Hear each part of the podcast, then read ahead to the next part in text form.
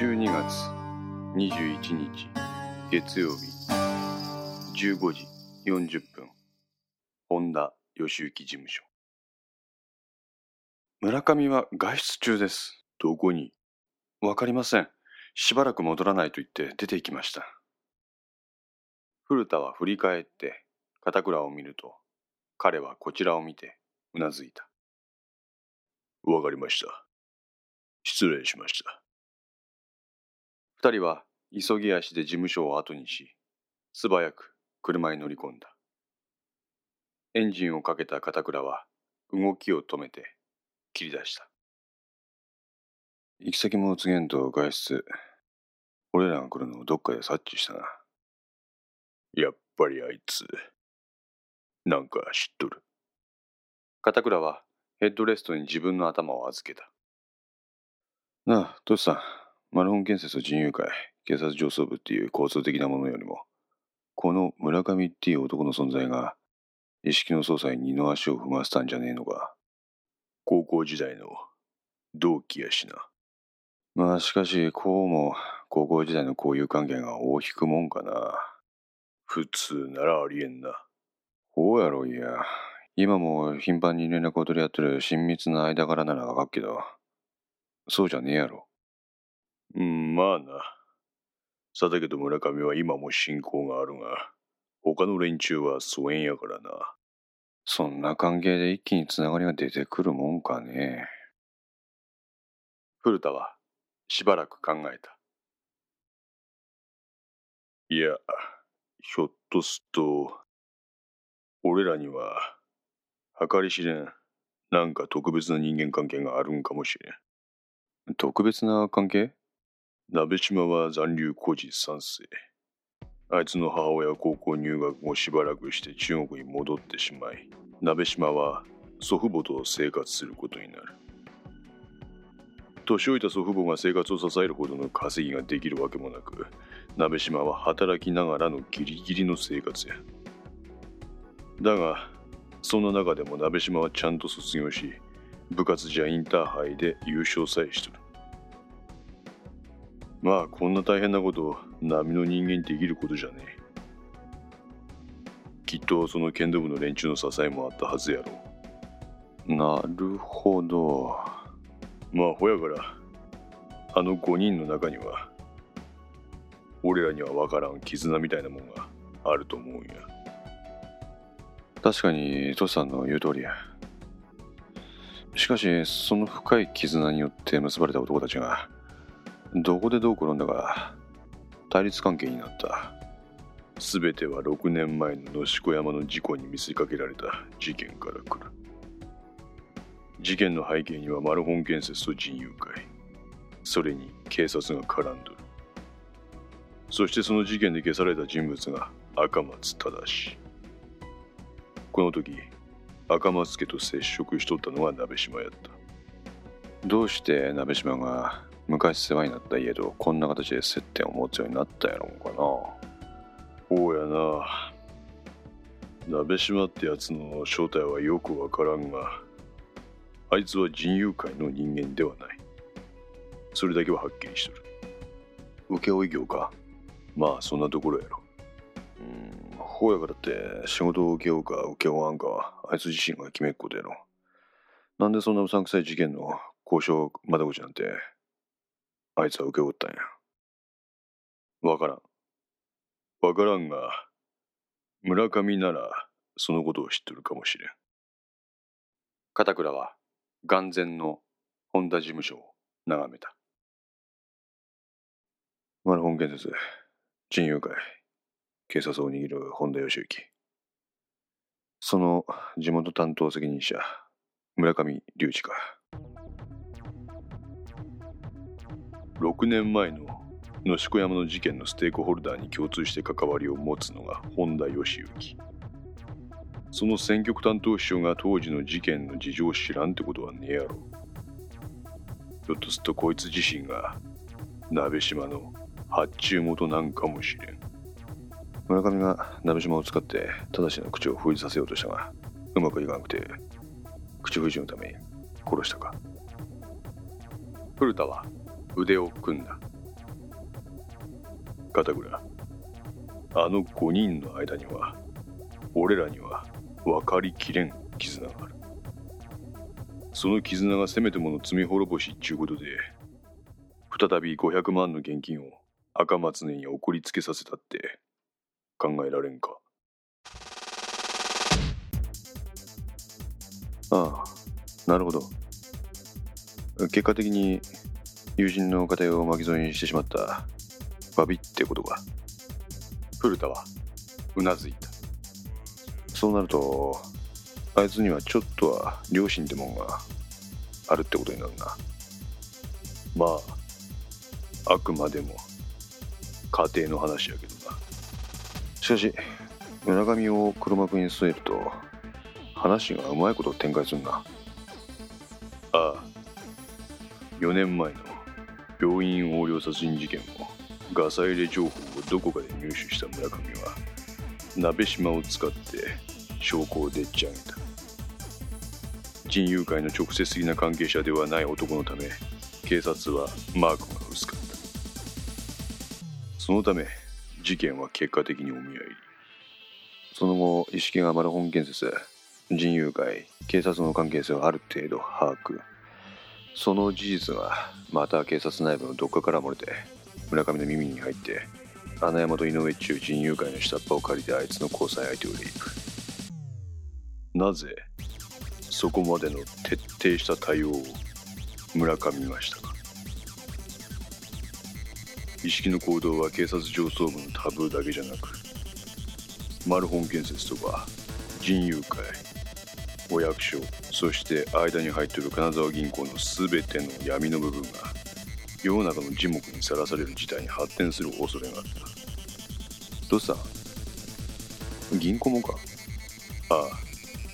金沢銀行の専務は本田義行の弟の吉信っちゅうやつなんや。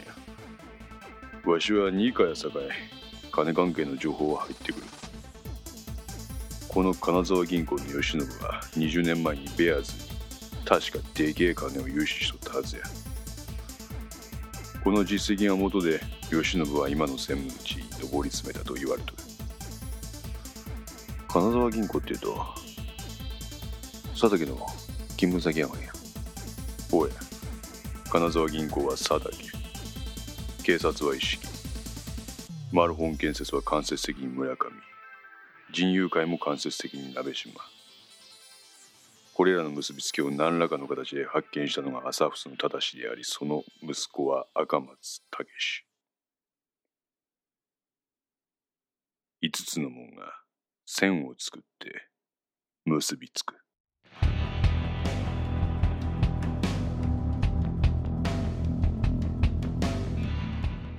全部つながった。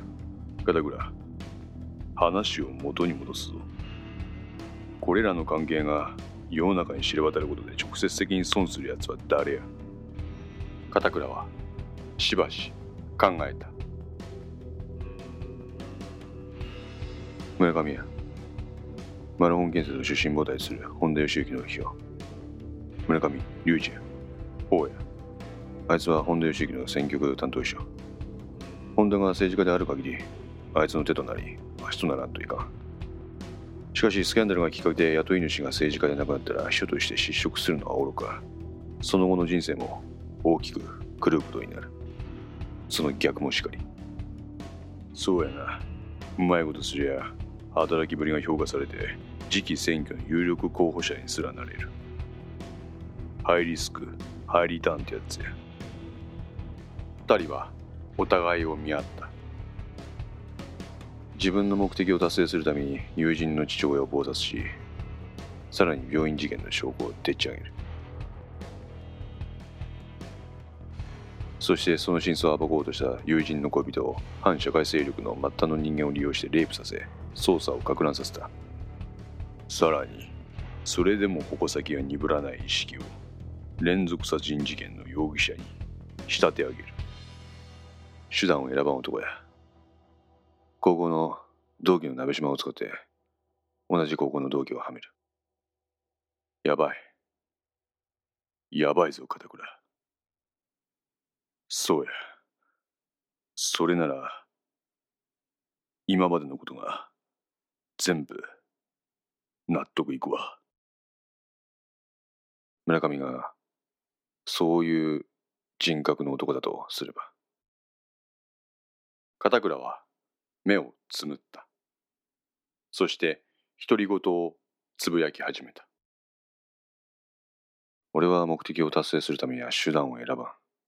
俺に不利益をもたらす存在はどんなことをしても消す。そうだ。それがたとえ、どんなつながりがあろうとも。片倉は、はっと目を開いた。父さん、なんや。さだけど赤松が危ない。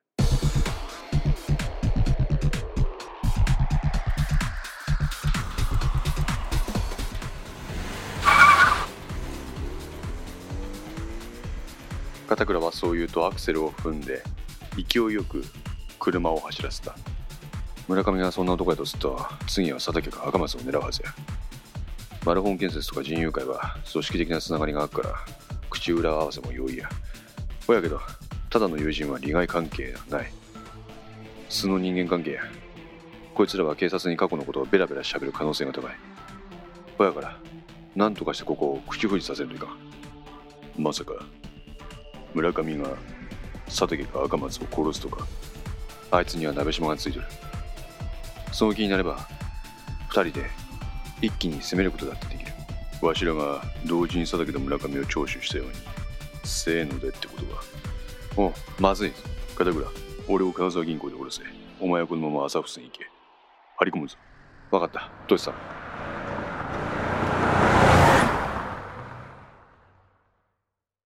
本当なら警備部に依頼すりゃいいんかもしらんけど、マラフォン建設人友会が絡んでくるんなら、上層部にはあんまり情報が漏れん方がいい。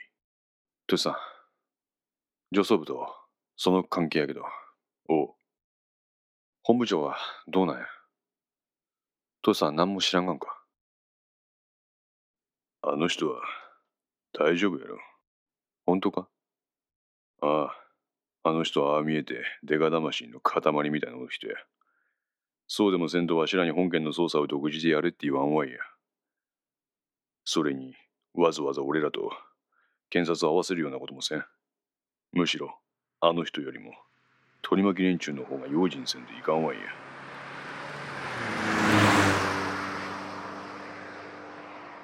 片倉は俊敏にそして軽快に車を走らせるおそらく本部長は何か知っとる。なんか知っとるからこそ、事件発生直後にわしに電話をかけてきた。薩長の意向を無視して記者会見したり、松永とは別に捜査しろって指示を出すとか、県警タブを引きずる男がすることじゃねえわや。まあ、そうやな。本部長は、本部長で、警察としての筋を通したいんやろ。そうこうしている間に、車は金沢銀行駅前支店に着いた。時刻は16時40分を回っていた。古田はすぐさまシートベルトを外した。父さん、これからどうする？わしは佐竹と接触する。あいつは今晩開けてあるはずやから、まずは朝の続きを聞き出す。その後は佐竹自身が自宅へ安全に帰るまで見届ける。じゃあ、俺もトシさんと同じように赤松を見張るわ。片倉、気を抜くな。何かあったらすぐに連絡しろ。わかった。あ、そうや。そう言うと古田はズボンのポケットから鍵を取り出した。お前、岡田に行って俺の車ここまで持ってくれん言ってくれんかいや。岡田にか？俺は身動きが取れん。親から俺んちから俺の車持ってきてほしいんやって。わかった、トシさん。あんたも気をつけろや。古田は車から降りて片倉と別れた。そして彼は眼前の金沢銀行駅前支店が入居するビルを仰ぎ見た。築年数は30年といったところか。古ぼけたビルではあるが、金沢銀行がテナントで入る1階部分だけは真新しい作りである。その駅前支店のシャッターは閉められていた。15時を回った銀行は ATM コーナーだけが開かれそこだけが近隣で働く者たちを定期的に吸い込んでいた金沢銀行か古田はそうつぶやいて道路を隔てて向かい側に立つホテルの1階にある外の様子が見える喫茶店へと足を進めた。ここならば金沢銀行の人の出入りが手に取るようにわかる。意識を。お前は今どこにおるんや？